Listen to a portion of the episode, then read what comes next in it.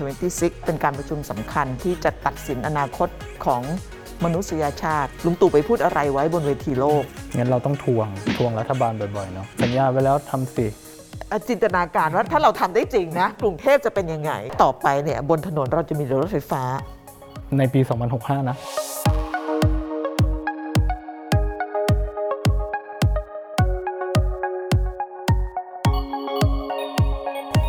สวัสดีครับ สวัสดีค่ะ ขอต้อนรับเข้าสู่ตัวต่อตัวกับกรุณาบุคคำศรีอยู่กับผมตัวลิตเติ้ลและตัวพี่นาครับ ค่ะ กลับมาอีกครั้งหลังจากหายไปหนึ่งสัปดาห์ แล้วก็มามาหายหายๆเหมือนกับสภาพดินฟ้าอากาศใช่ใช่เดี๋ยวดีเดี๋ยวร้ายมามาเดี๋หายยวหาร้ายยใช่ช่วงนี้มันเป็นเทรนด์ของโลกก็คือเดี๋ยวดีเดี๋ยวร้าย ไม่ได้พูดถึงเรื่องคน แต่พูดถึงเรื่องอากาศ วันนี้เราจะมาพูดถึงเรื่องการเปลี่ยนแปลงของสภาพภูมิอากาศ เพราะว่าเป็นสัปดาห์ที่มีการประชุมใหญ่ ใหญ่ไม่ใหญ่เปล่านะ คนบอกว่าเป็นการประชุมสำคัญที่จะตัดสินอนาคตของมนุษยชาติ โดยเฉพาะรุ่นลูกรุ่นหลานนะอืมพี่อีกไม่นานก็คงจะตาย ก็คงจะไม่ได้เห็นน้ำทะเลสูงขึ้น 1 เมตร 2 เมตร หนูอาจจะได้เห็นสักเมตรหนึ่งแล้วก็อะไรตาย อย่างเงี้ยเออเพราะฉะนั้นวันนี้คุยกันเรื่องของการประชุม COP26 ที่กำลังเกิดขึ้นตอนนี้ใช่ ที่กลาสโกว์สกอตแลนด์ ใช่ ก็ COP26 ชื่อมันยาว เราเรียกประชุมโลกร้อน COP26 แล้วกันเป็นคำเข้าใจง่ายๆนะซึ่งเดี๋ยวให้ลิตเติ้ลอธิบายก่อนว่าทำไมเขาต้องประชุมกัน มันเป็นการประชุมที่ต่อยอดมาจากข้อตกลงปารีสในปี 2015 พี่นา ที่เขาประชุมกันเนี่ยก็เพราะว่าเขาจากพวกงานวิจัยทั้งหลายแหล่เนี่ยมันบ่งชี้ว่าโลกเนี่ยถึงจุดวิกฤตแล้ว แล้วก็ถ้านานาชาติเนี่ยไม่ประชุมเพื่อร่วมมือกันตอนนี้เนี่ยมันจะเลยจุดที่เราแก้ไขอะไรไม่ได้แล้ว ซึ่งมันจะมีคำตัวเลขที่เราได้ยินบ่อยที่สุดเนี่ยก็คือ 1.5 องศาเซลเซียสกับ 2 องศาเซลเซียสใช่1.5 องศาเซลเซียส ก่อนยุคปฏิวัติอุตสาหกรรม กับ 2 องศาเซลเซียส ก่อนยุคปฏิวัติอุตสาหกรรม มันคืออะไร เอาคำว่าก่อนยุคปฏิวัติอุตสาหกรรมก่อนคือ 1.5 ก่อนยุคปฏิวัติอุตสาหกรรมเนี่ยหมายความว่า ก่อนจะเกิดการปฏิวัติอุตสาหกรรมเนี่ยตอนนั้นเนี่ยอุณหภูมิเนี่ยมันต่ำกว่านี้ มันยังไม่ถึง 1.5 คือช่วงปฏิวัติอุตสาหกรรมเนี่ยเป็นช่วงที่เราเนี่ยโหมใช้พลังงานใช่ฟอสซิล คือเป็นครั้งแรกที่มนุษย์เนี่ยรู้จักการเอาน้ำมันมาใช้ แล้วก็ประดิษฐ์เครื่องจักรกลอะไรต่าง ๆ นานา มีการใช้ถ่านหิน โลกเข้าสู่สังคม จากสังคมเกษตรมาเป็นสังคมอุตสาหกรรม เพราะฉะนั้นมีการใช้พลังงานฟอสซิลเยอะมาก พลังงานฟอสซิลก็คือพลังงานที่มาจากการหมักหมมสั่งสมของพวกเอ่อซากพืชซากซากพืชสัตว์ซากสัตว์นะแล้วก็ก็กลายเป็นเป็นน้ำมันเป็นน้ำมันถ่านหินถ่านหินก๊าซธรรมชาติอะไรพวกเนี้ยก็รวมนะใช่ต่อให้มีคำว่าธรรมชาติก็ตามใช่ทีนี้ปัญหาของไอ้พลังงานฟอสซิลคือมันจะปล่อย มันจะปล่อยคาร์บอนไดออกไซด์ออกมาใช่แล้วทีนี้กลายเป็นว่าพอหลังปฏิวัติอุตสาหกรรมก็คือ ที่ว่าเข้าสู่ยุคที่เรามีเครื่องจักรมีโรงงานอ่ากลายเป็นว่าก๊าซคาร์บอนไดออกไซด์เนี่ย ถูกปลดปล่อยออกมาเยอะมากพี่นาเยอะเท่าที่ไม่เคยมีมาไม่เคยมีมากขนาดนี้ประวัติศาสตร์ ก็ใช้ขนาดนั้นใช่นะมันอะแล้วทีเนี้ยพอก๊าซมันลอยขึ้นมาใช่ไหมอ่ามันมันก็จะไปปกคลุมที่ชั้นบรรยากาศ ก่อนหน้าเนี่ยมันยังมีต้นไม้ดูดซับได้อยู่ แต่พอเราเราแบบใช้พลังงานกันเยอะมหาศาลขนาดเนี้ยต้นไม้มันก็ดูดซับไม่อยู่ก๊าซที่เหลือแถมัมนก็เจยัอสองเด้งด้วยเพราะคนก็ตัดไม้เยอะขึ้น ใช่ก๊าซมันก็เลยยังหลงเหลืออยู่ในชั้นบรรยากาศพอมันหลงเหลือปุ๊บ มันก็จะแผ่ปกคลุมชั้นบรรยากาศของเรา พอแสงอาทิตย์ส่องลงมา มันก็จะมีบางส่วนที่กักเก็บไว้ พอกักเก็บไว้โลกก็ร้อนขึ้น เขาเปรียบเทียบว่าเหมือนเรือนกระจก เรือนกระจก คือมันออกไปไหนไม่ได้ ออกไปไหนไม่ได้ไอ้คนที่อยู่ในเรือนกระจกเนี่ยอืมมันก็ร้อน ใช่ใช่ไหมแล้วกลายเป็นว่ายิ่งนานวันผ่านไปเรือนกระจกเนี่ยก็ยิ่งหนาขึ้นเรื่อยเพราะว่าก๊าซคาร์บอนไดออกไซด์มันอยู่ในบรรยากาศได้นานมากๆอืมแล้ว เราก็สะสมสะสมไปเรื่อยๆ เพราะฉะนั้นเวลาเขาพูด 1.5 องศาเซลเซียสก่อนยุคปฏิวัติอุตสาหกรรม แปลว่า ยุคปฏิวัติอุตสาหกรรมเนี่ยคือมายสเตนหรือว่าหมุดหมายสำคัญของการเปลี่ยนแปลงของสภาพภูมิอากาศ ตอนนั้นเนี่ยอุณหภูมิอะต้องลืมบอกว่า 1.5เนี่ยเป็นค่าเฉลี่ย อ่า เป็นอุณหภูมิเฉลี่ยคือ ต่อให้แบบที่อินเดียจะร้อนแค่ไหนที่อังกฤษจะหนาวแค่ไหน แต่ว่าพอรวมกันแล้วเนี่ยเขาได้ค่าเฉลี่ยออกมาแล้ว ค่าเฉลี่ยที่ว่าเนี่ยก่อนปฏิวัติอุตสาหกรรมเนี่ยมันไม่ถึงศูนย์ไม่ถึงศูนย์องศา ไม่ถึงศูนย์ ใช่ แต่กลายเป็นว่าพอหลังจากปฏิวัติมันขึ้นมาเรื่อยๆพี่นาแบบ0.1 0.2 0.3จนปัจจุบันเนี่ยอยู่ที่ประมาณ1.1ซึ่งมันสูงมาก มันใกล้ 1.5 มากเลย ใช่ คือ 1.5 ไม่ได้แปลว่า เออคนอาจจะคิดว่า เอ๊ะ หน้าหนาวกับหน้าร้อนก็ต่างกันตั้ง 5 6 องศา ทำไมเธอจะสะดุ้งสะเทือนแค่ 1.5 หรือ 2 องศา อันนั้นไม่ใช่ มันจะไม่เหมือนกับการเปลี่ยนแปลงเอ่อฤดูอืมแต่ว่าอันนี้มันไม่ใช่เพราะมันเป็นค่าเฉลี่ยค่ะพอมันเป็นค่าเฉลี่ยเนี่ยแปลว่า พอมันขึ้นมานิดนึงเนี่ยมันแปลว่าพื้นที่อื่น ๆ ในโลกเนี่ยมันต้องขึ้นมาเยอะมาก ทีนี้อันนี้คือหลักการของเออที่มาของ 1.5 องศาเซลเซียสก่อนยุคปฏิวัติอุตสาหกรรม แปลว่าตอนนี้มันขึ้นมา 1.1 แล้ว แล้วเราต้องพยายามไม่ให้มันเกิน 1.5 ทีนี้มันมีอีกตัวหนึ่งก็คือ 2 องศา 2 องศาก็คือขึ้นไปอีกกว่านั้น คือเป็น limit ที่ตอนแรกเขาตกลงกันว่าไม่ไม่ควรเกิน 2 องศา อ่าคือจริง ๆ แล้วไอ้1.5 กับ 2 องศาเนี่ยมันเป็นข้อถกเถียงหนักมาก ช่วงของการประชุมที่ปารีสคือ COP21 ก่อนหน้าจะมีประชุม COP26 เนี่ยมันมีประชุมใหญ่มาก่อนหน้านั้น ซึ่งเป็นที่มาของความตกลงปารีส ก็คือ COP21 ปี 2015 เดือนพฤศจิกายนพี่จำได้ เพราะว่าพี่ไปมา หนาวชิบหาย เป็นไงบ้างพี่นาบรรยากาศ คือคือเอางี้จะ 1.5 หรือ 2 องศาเนี่ย มันถูกถกเถียงกันหนักมากในที่ประชุมปารีส เพราะว่าการที่เราจะไม่ให้โลกร้อนเกินมากกว่านี้เนี่ยสิ่งที่ต้องทำคืออะไร คือการลดการปลดปล่อยก๊าซ เรือนกระจกอืมใช่แปลว่าอะไรก๊าซเรือนกระจกก็เป็นกลุ่มก๊าซคาร์บอนไดออกไซด์พวกมีเทนคาร์บอนไดออกไซด์เกิดจากอะไร ก็เกิดจากพวกการเผาผลาญพลังงาน น้ำมันถ่านหิน ส่วนมีเทนก็เกิดจากไอ้พวกพวกปศุสัตว์ตดวัว ตดวัว ตดวัว เพราะฉะนั้นนึกดูว่าอยู่ๆเนี่ยเราถูกเรียกร้องให้ต้องลดการใช้รถยนต์ ลดการกินเนื้อสัตว์ ลด การช้อปปิ้งเพราะว่าไอ้เสื้อยืดที่พี่ใส่เนี่ยทำจากฝ้ายเนี่ยใช่ใช้กระบวนการผลิตน้ำใช้พลังงานมันมีน้ำมันมหาศาล เพราะฉะนั้นแปลว่าเวลาเราเรียกร้องให้มีการเอ่อลดการปลดปล่อยก๊าซเรือนกระจกเนี่ยมันจะนำมาซึ่งการเปลี่ยนแปลงวิถีชีวิตของเรา จากรถที่เราใช้น้ำมัน เราต้องเปลี่ยนเป็นรถไฟฟ้าอืมใช่ไหมจากกินเนื้อวัว เราอาจจะต้องกินเนื้อจากแลบอะไรเงี้ยอืมเพื่อที่จะทำให้โลกเนี่ย มันเอ่อไม่รับภาระจากการปล่อยก๊าซเรือนกระจกมากเกินไป ทีนี้มันก็เป็นภาระ เพราะว่าสมมติพี่ขับรถรถยนต์อยู่เนี่ยใช้เติมน้ำมันเบนซินอยู่ๆรัฐบาลลุงตู่กลับมาจากขอบทเวนตี้วันที่ปารีสแล้วบอกว่าหนูหนูต้องเปลี่ยนไปเป็นรถไฟฟ้านะจ๊ะ แล้วถ้าพี่เงินเดือน 20,000 บาท พี่จะเปลี่ยนได้ไหมถ้าเทสลาของเออะไรนะ คันเป็นล้านนะเอพี่อคือพี่กำลังจะบอกว่า การเปลี่ยนจากพลังงานสกปรกพลังงานฟอสซิลไปใช้พลังงานสะอาดเนี่ยมันมีค่าใช้จ่าย ใช่ เพราะฉะนั้นตอนประชุมที่ปารีสตอนปี 2015 เนี่ยประเทศกำลังพัฒนาเนี่ยมันมีประเด็นถกเถียงกันสองอัน ประเทศกำลังพัฒนาบอกว่าเอาละเราเห็นผลกระทบละว่าถ้ามันเกิน 1.5 องศาเซลเซียสเนี่ยเราจะหายนะกันหมด เพราะฉะนั้นเราจะต้องเปลี่ยนวิถีชีวิต แต่ฉันไม่มีเงินเปลี่ยนอะประเทศกำลังพัฒนา เพราะฉะนั้นประเทศร่ำรวยเนี่ย you ต้องบริจาคเงินให้พวกเราเพื่อเราจะได้เอาไปสร้าง infrastructure ที่มันรองรับพลังงานสะอาดอืมเพราะว่าการจะเปลี่ยนจากสมมติ ประเทศนั้นๆเขาใช้พลังงานไฟฟ้าจากน้ำมันมาตั้งเออเป็นกี่สิบปี เออจะให้เปลี่ยนให้เขาใช้พลังงานลมพมัลันงงาองนแดใช้เงินใช่ มันต้องมีเทคโนโลยีใหม่ ใช่ เพราะฉะนั้นสาระสำคัญอันหนึ่งของการประชุมที่ปารีสก่อนมาประชุม COP26 เนี่ยคือหนึ่งเรื่องเงินช่วยเหลือ อันที่สองที่เขาเถียงกันหนักก็คือจะ 1.5 หรือ 2 องศา คือประเทศที่เขาเป็นประเทศร่ำรวย แล้วก็ประเทศปล่อยก๊าซเรือนกระจกรายใหญ่อะก็คือจีนกับสหรัฐเนี่ยเขาอยากให้เป็น 2 องศา 2 องศาแปลว่าอะไร แปลว่า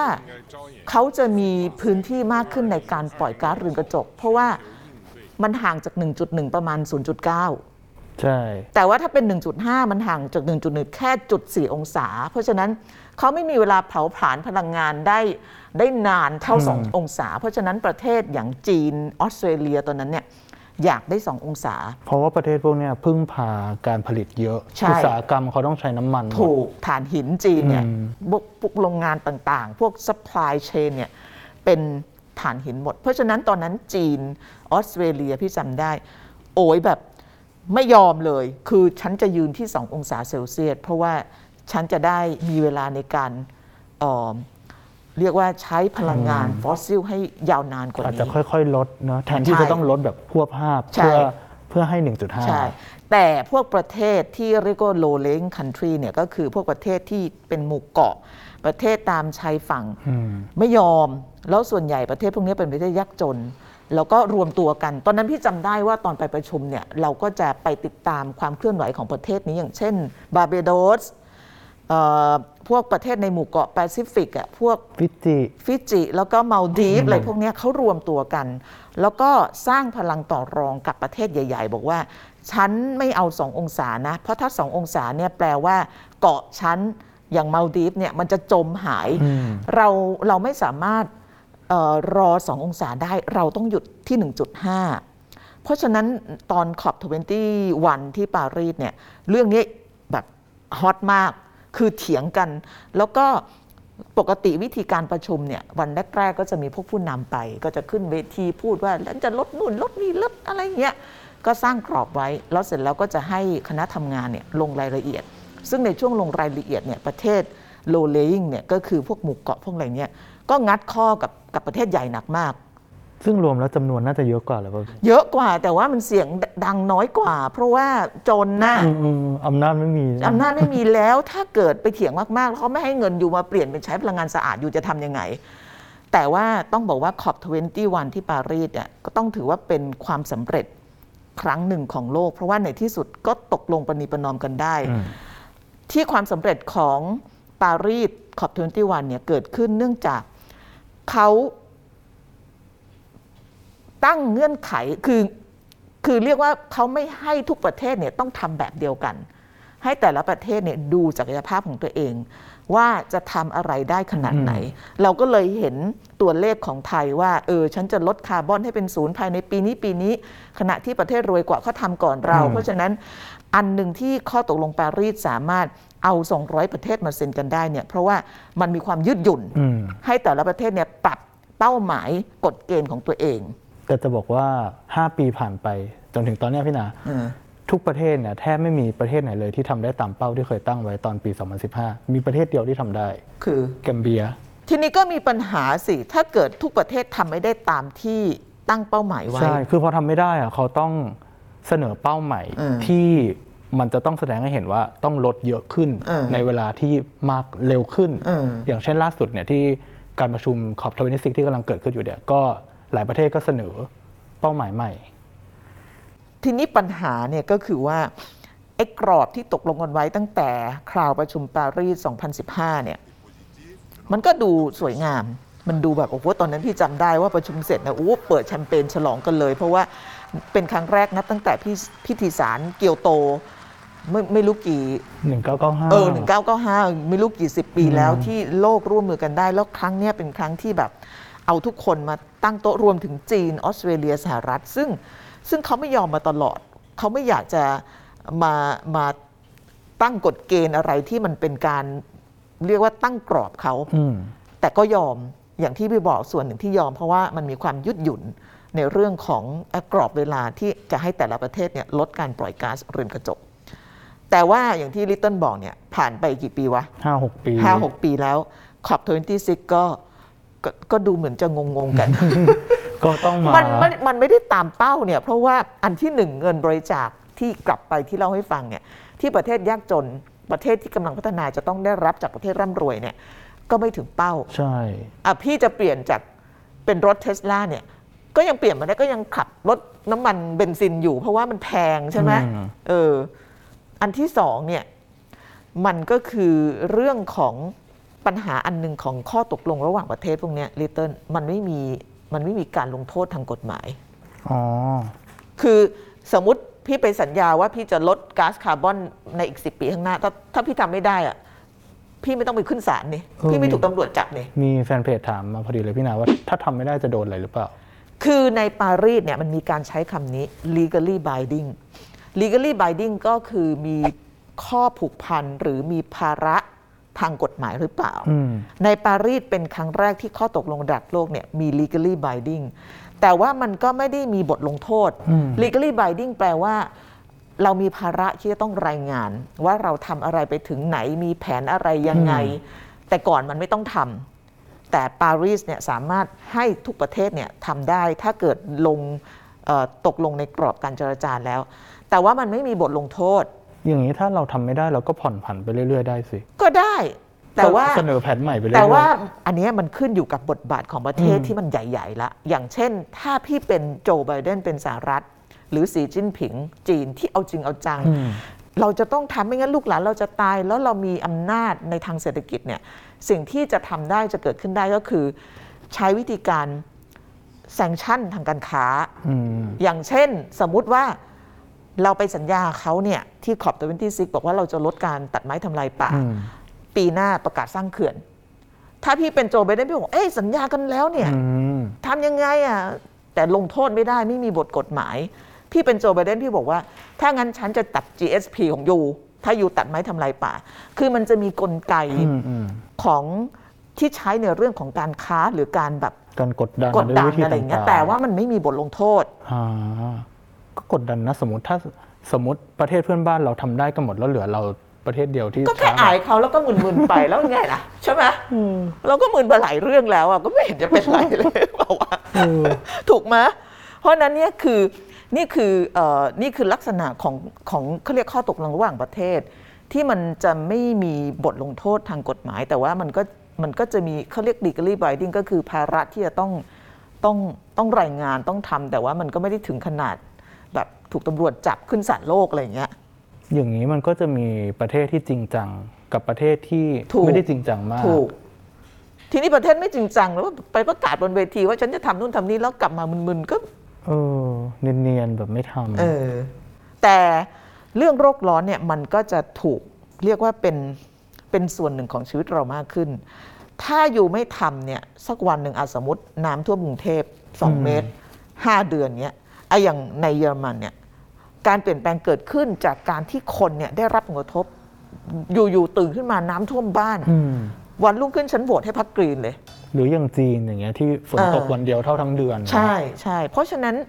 พี่คิดว่าคนที่จะ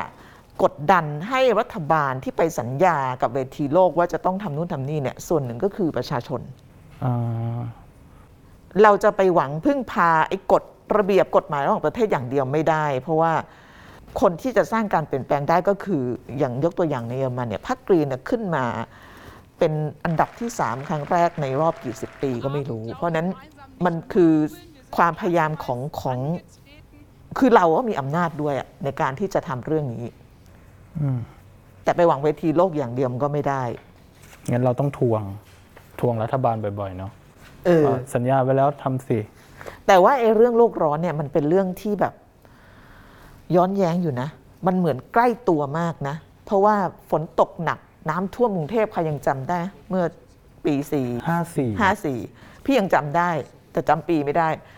ก็กระทบแต่ว่าพอพูดถึงเรื่องโลกร้อนเนี่ย เรารู้สึกมาว่ามันเป็นเรื่องไกลๆตัวไงก็ไม่รู้ ไกลตัวซับซ้อนแล้วบางที พอเวลาเราอ่านข่าวก็จะมีแบบมีศัพท์ เทคนิค มีเอตัอวเลไกลขตัวซับมีซ้อนตัวเลแต่ขว่าที่เราเห็นภาพแต่ว่าไม่ออกมันเป็นปัญหาที่อยู่หน้าบ้านเราแล้วอะอืม ซึ่งมันย้อนแย้งมากอะคนบอกว่าไกลตัวซับซ้อนไม่อยากฟังข่าวนี้ แต่ว่าพอฝนตกหนักก็บอกว่ามันโลกร้อนอะไรอย่างเงี้ยอืม หรือมันแห้งแล้งก็บอกโลกร้อน ซึ่งมันแบบ แต่ว่าปัญหาโลกร้อนเนี่ย มันเหมือนกับมันเหมือนซึมๆเข้ามา แล้วมันจะเริ่มชัดขึ้นเรื่อย แต่ใช่แล้วมันจะมีจุดที่เขาเรียกว่าเอ่อ tipping point tipping point ก็คือจุดที่มันเกิดแบบปุ๊บแล้วก็จะไม่สามารถฟื้นฟูเยียวยาได้อีกเลย เหมือนตอนนี้สมมุติเราตัดป่า แล้วเราไปปลูกป่ามันก็ยังฟื้นได้ แต่ว่าถ้าตัดไปเรื่อยๆเนี่ยมันจะถึงจุด tipping ๆ point อืมแล้วมันจะต่อให้คุณปลูกขนาดไหน คุณก็ไม่สามารถเอาสภาพแวดล้อมแบบเดิมกลับมาได้อีกแล้วอืม นั่นหมายความว่าถ้าสมมุติผ่านไปสิบปีแล้วแบบเออเรายังไม่สามารถลดการปล่อยก๊าซเรือนกระจกได้ก็คือถึงวันนั้นก็มาเช็ดน้ำก็ตาต่อให้ลดได้ตอนนั้นก็อาจจะสายไปแล้ว ถูกต้อง เพราะฉะนั้นเรื่องโลกร้อนเนี่ย เราทำข่าวแล้วก็เหนื่อยนะเฮ้ยมันจะอธิบายยังไงอะให้คนได้เห็นภาพทั้งๆทที่ผลกระทบมันเกิดขึ้นกับเราแล้วทุกคน ไม่ว่าจะเป็นฝนตกหนักฝนร้อนจัดแห้งแล้งอะไรอย่างเงี้ย แต่ว่า คนเหมือนกับเหมือนกับก็แท็กอลองแล้วก็ปรับตัวไปได้ อยู่กับมันได้ แล้วก็ยังรู้สึกว่า เออเนี่ยมันคือการเปลี่ยนแปลงเราก็ต้องอยู่กับมัน แต่ว่าพี่ก็ยังไม่เห็น action ที่เป็นจริงเป็นจังเท่าไหร่ แต่ที่น่าดีใจก็คือเด็กรุ่นใหม่ให้ความสำคัญกับเรื่องนี้เยอะขึ้น อาจจะเป็นเพราะว่าเขาจะต้องเป็น generation ที่อยู่กับปัญหาเนี่ย ไปอีกนานใช่แล้วก็หนักขึ้นด้วย ก็เหมือนที่เกรตาบอกว่าแบบทิ้งภาระไว้ให้ห้พวกเขารุ่นหลัง ใช่ ใช่ มาดูนิดนึงเมื่อกี้เราพูดถึง 1.5 กับ 2 องศาเซลเซียส ถ้าไปถึงจุดนั้นจะเกิดอะไรขึ้น เอา 1.5 ก่อนแล้วกัน 1.5 เรื่องของคลื่นความร้อนนะพี่นา ถ้าอุณหภูมิเฉลี่ยของโลกเนี่ยถึง 1.5 องศาเซลเซียสเนี่ยคลื่นความร้อนจะเกิดบ่อยขึ้นเออเขาคาดกันว่า ร้อยละ14 ของประชากรโลกเนี่ยจะเผชิญกับคลื่นความร้อนรุนแรงทุกๆ5 ปี ลิตเติ้ลเคยเจอคลื่นความร้อนไหมพี่เคยเจอตอนนั้นพี่ปีสิบกว่าปีแล้วพี่ไปอิตาลีมั้งมันร้อนกว่าเมืองไทยไหมร้อพี่นนาชิบหายมันร้อนแบบร้อนอยู่ไม่ได้เลยอะแล้วเมืองนอกมันไม่มีแอร์เนาะอืมเพราะว่ามันเป็นเมืองหนาวใช่ไหมแล้วพอมันเจอมันทรมานมากมันอืมเหมือนกับมันจะเผาข้างในเลยอะแล้วคนพี่ยุโรจำปได้แล้วเขามีคนคนแก่เนี่ยเสียชีวิตเยอะมาก ใช่ เพราะคนยุโรปเขาไม่ได้โตมากับอากาศร้อนใช่เหมือนเราอะใช่เนาะเออ ทีเนี้ยถ้าอุณหภูมิขึ้นเป็น2เนี่ยจำนวนคนที่ได้รับผลกระทบจะเพิ่มเป็นร้อยละเออ37คือหนึ่งใน3ของประชากรโลกแล้วนะหนึ่งในสามของประชากรโลกจะเจอกับคลื่นความร้อน รุนแรงขึ้นความร้อนแบบสุดขั้ว ซึ่งคลื่นความร้อนมันจะไม่เหมือนกับไอ้ร้อนๆที่เราเจอกันหน้าร้อนบ้านเรานะ มันจะอืม อธิบายไม่ถูก เออแล้วคนเฒ่าคนแก่คนใช่มีโรคประจำตัวเนี่ยจะเสียใช่ชีวิต ใช่ ดูระดับน้ำทะเล ถ้าอุณหภูมิสูงถึง 1.5 องศาเซลเซียส ระดับน้ำทะเลตอนสิ้นศตวรรษนี้อาจจะสูงขึ้น 26-77 เซนติเมตร แล้วแล้วมันสูงมาเท่าไหร่แล้วตั้งแต่ยุคเขาบอกว่าตั้งแต่ก่อนยุคปฏิวัติอุตสาหกรรมถึงตอนเนี้ยสูงมาแล้ว 20 เซน แล้วก็ทุกๆ1เซนติเมตรเนี่ยส่งผลกระทบให้ผู้คนเป็นล้าน โดยเฉพาะประเทศเกาะที่พี่นาบอก เพราะสำหรับระบบนิเวศ หากอุณหภูมิโลกแตะ 2 องศาเซลเซียส ปะการังในท้องทะเลจะล้มตายจนเกือบหมด แต่หากแตะ 1.5 องศาเซลเซียส บางสายพันธุ์อาจยังคงอยู่รอด ที่อุณหภูมิเฉลี่ย 2 องศาเซลเซียส คาดกันว่าร้อยละ 18 ของแมลงจะสูญพันธุ์ แต่หากลดลงมา 0.5 องศาเซลเซียส อัตราการสูญพันธุ์จะลดลงเหลือร้อยละ 6 แล้วก็ประเทศที่เป็นเขาเรียก frontline ของ climate change เนี่ยมันจะมีอยู่ประมาณ 9 ประเทศ 10 ประเทศ รวมถึงประเทศไทยด้วยนะจ๊ะ ประเทศไทยนี้ก็คือติด list ตลอดเลยที่จะได้รับผลกระทบจากเอ่อภาวะโลกร้อน แล้วแถมเราเป็น polluter อืมก็คือผู้ปล่อยก๊าซเรือนกระจกลำดับ 20 ของโลกนะ อันหนึ่งที่มันจะเกิดก็คือมันจะมีเทอมหรือว่าคำศัพท์คำหนึ่งที่มันเกิดขึ้น แล้วแล้วก็คนได้ยินบ่อยขึ้นในช่วงหลังก็คือ climate change refugee refugee ก็คือผู้ลี้ภัยผู้อพยพใช่ไหม migrant migration แล้วปกติเราจะนึกถึงว่าผู้ลี้ภัยเนี่ยก็คือลี้ภัยจากสงครามลี้ภัยจากนู่นอย่างนี้แต่หลังๆอะจะมีผู้ลี้ภัยจากสภาพภูมิอากาศ พี่เคยไปทำเรื่องนี้ที่บังกลาเทศ เพราะบังกลาเทศเนี่ยเป็นหนึ่งในห้าของประเทศต้นๆที่จะเจอเรื่องนี้เลย เพราะว่าเขาอยู่ชายฝั่ง แล้วก็อยู่รับเป็นด่านหน้ามรสุม มรสุมแบบหนักมากทุกปีแล้วก็ทางใต้ของประเทศเนี่ย จมน้ำหายเกือบหมดแล้วอะ่ะคือไม่ได้ไม่ได้ตลอดปีแต่ว่า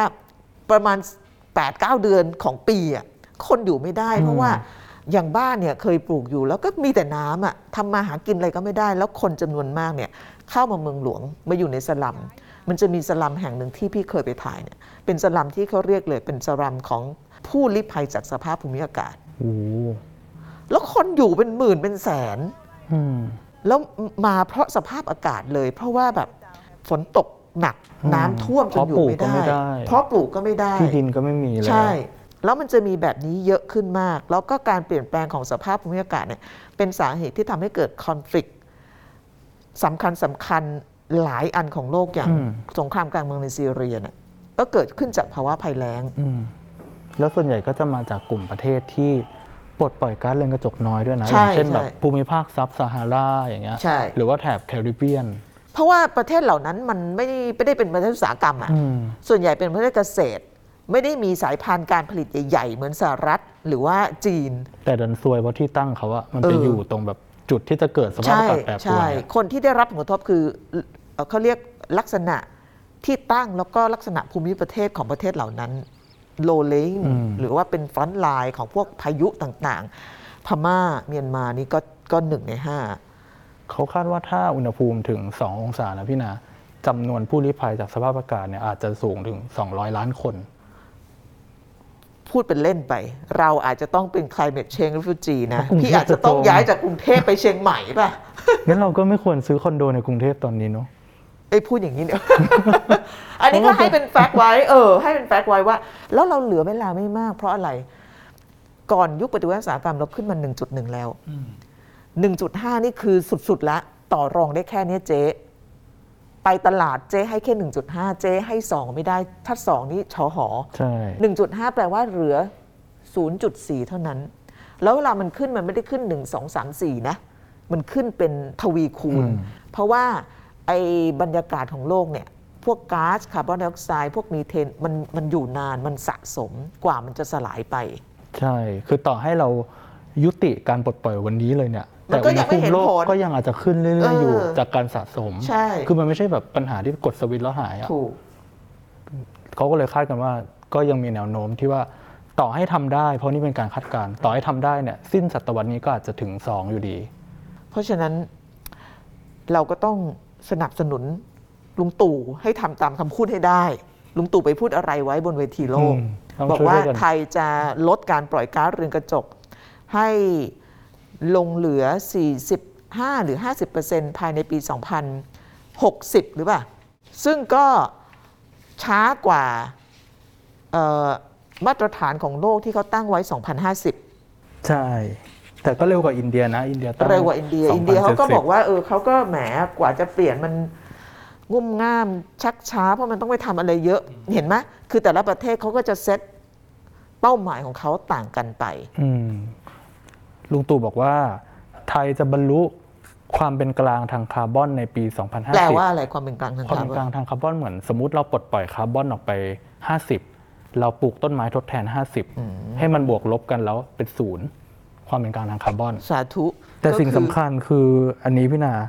การปล่อยก๊าซเรือนกระจกสุทธิเป็นศูนย์ที่ลุงตู่บอกว่าจะทำในปี 2065 อันเนี้ยหมายถึงว่าไม่ปล่อยเลย ไม่ปล่อยเลย ก็แปลว่าต่อไปเนี่ย บนถนนเราจะมีรถไฟฟ้า ในปี 2065 นะ เอออะจินตนาการว่าถ้าเราทำได้จริงนะ กรุงเทพจะเป็นยังไงใช่ไหมจินตนาการว่าเราทำได้จริงเอาอย่างนี้แล้วกัน แล้วเราก็จะไม่ได้ใช้พลังงานจากน้ำมันเออถ่านหิน เออ แต่ว่าเราจะใช้จาก พลังงานทดแทนเออ ลมน้ำแสงแดดอย่างนี้ เออ แล้วถนนก็จะเงียบแล้วมอเตอร์ไซค์อะยังมีเด็กแว้นอยู่ปะอาจจะเป็นมอเตอร์ไซค์ไฟฟ้า ก็ซอฟต์ๆนะ ใช่ อันนี้คือให้เห็นภาพว่าถ้าเกิดเราจะเอาตามที่ลุงตู่ว่าอืม บนเวทีโลก ใช่ คือถ้าไม่ปล่อยเลยเนี่ยมันหมายความว่าเราเปลี่ยนวิธีการได้มาซึ่งพลังงานของเราทั้งประเทศเลยและไลนะฟ์สไตล์วิถีชีวิตเราจะเปลี่ยนไป อาหารการกินที่เราอยู่ไอ้ที่เรากินกันอยู่ มันก็จะมีการเปลี่ยนแปลงไปด้วย เพราะวิธีการผลิตอาหารมันก็จะแตกแตกต่างไปอืมการทำเกษตรก็จะเปลี่ยนแปลงไป ซึ่งทั้งหมดเนี้ยมันต้องอาศัยงบประมาณในการช่วงเปลี่ยนผ่าน แต่ว่าเราไม่มีทางเลือก เราต้องทใช่ำเราต้องทำให้ได้ แล้วปัญหานี้เนี่ยเป็นปัญหาที่ทุกประเทศต้องทใช่ำคือ ไม่สามารถแค่แบบสหรัฐจีนทำแต่ว่าประเทศอื่นไม่ทำไม่ได้ ตอนปารีสมันมีสองประเทศที่ไม่ได้ลงนามพี่จำไม่ได้อีกหนึ่งประเทศ แต่อีกหนึ่งประเทศก็คือซีเรียอืมเพราะว่าตอนนั้นมีสงครามกลางเมือง ที่เกิดมาจากต้นเหตุเกิดมาจากภาวะภัยแล้ง แล้วคนไม่พอใจเศรษฐกิจตกต่ำเออแล้วไม่รู้รอบนี้ไปหรือเปล่าเนอะไม่แน่ใจว่าไปหรือเปล่า เนาะนะนี่ก็คือเรื่องของ COP26 เขายังประชุมกันยาวถึงวันที่12 12 เพราะฉะนั้นดูว่าไอ้ที่เขาสัญญากันไว้ตอนที่ปารีสปี 2015 เนี่ย จะเป็นจริงเป็นจังได้ขนาดไหน ใช่ ก็ล่าสุดก็มีข้อตกลงที่จะร่วมกันฟื้นฟูป่าไม้ออกมาแล้ว รวมถึงข้อตกลงที่จะลดการปล่อยก๊าซมีเทนเออต้องติดตามว่าจะมีอะไรอีก ได้ เดี๋ยวเราสรุปให้ฟังในข่าวหน้าครับเนาะวันนี้ลาไปก่อนค่ะ สวัสสวัสดีดีคค่ะรับ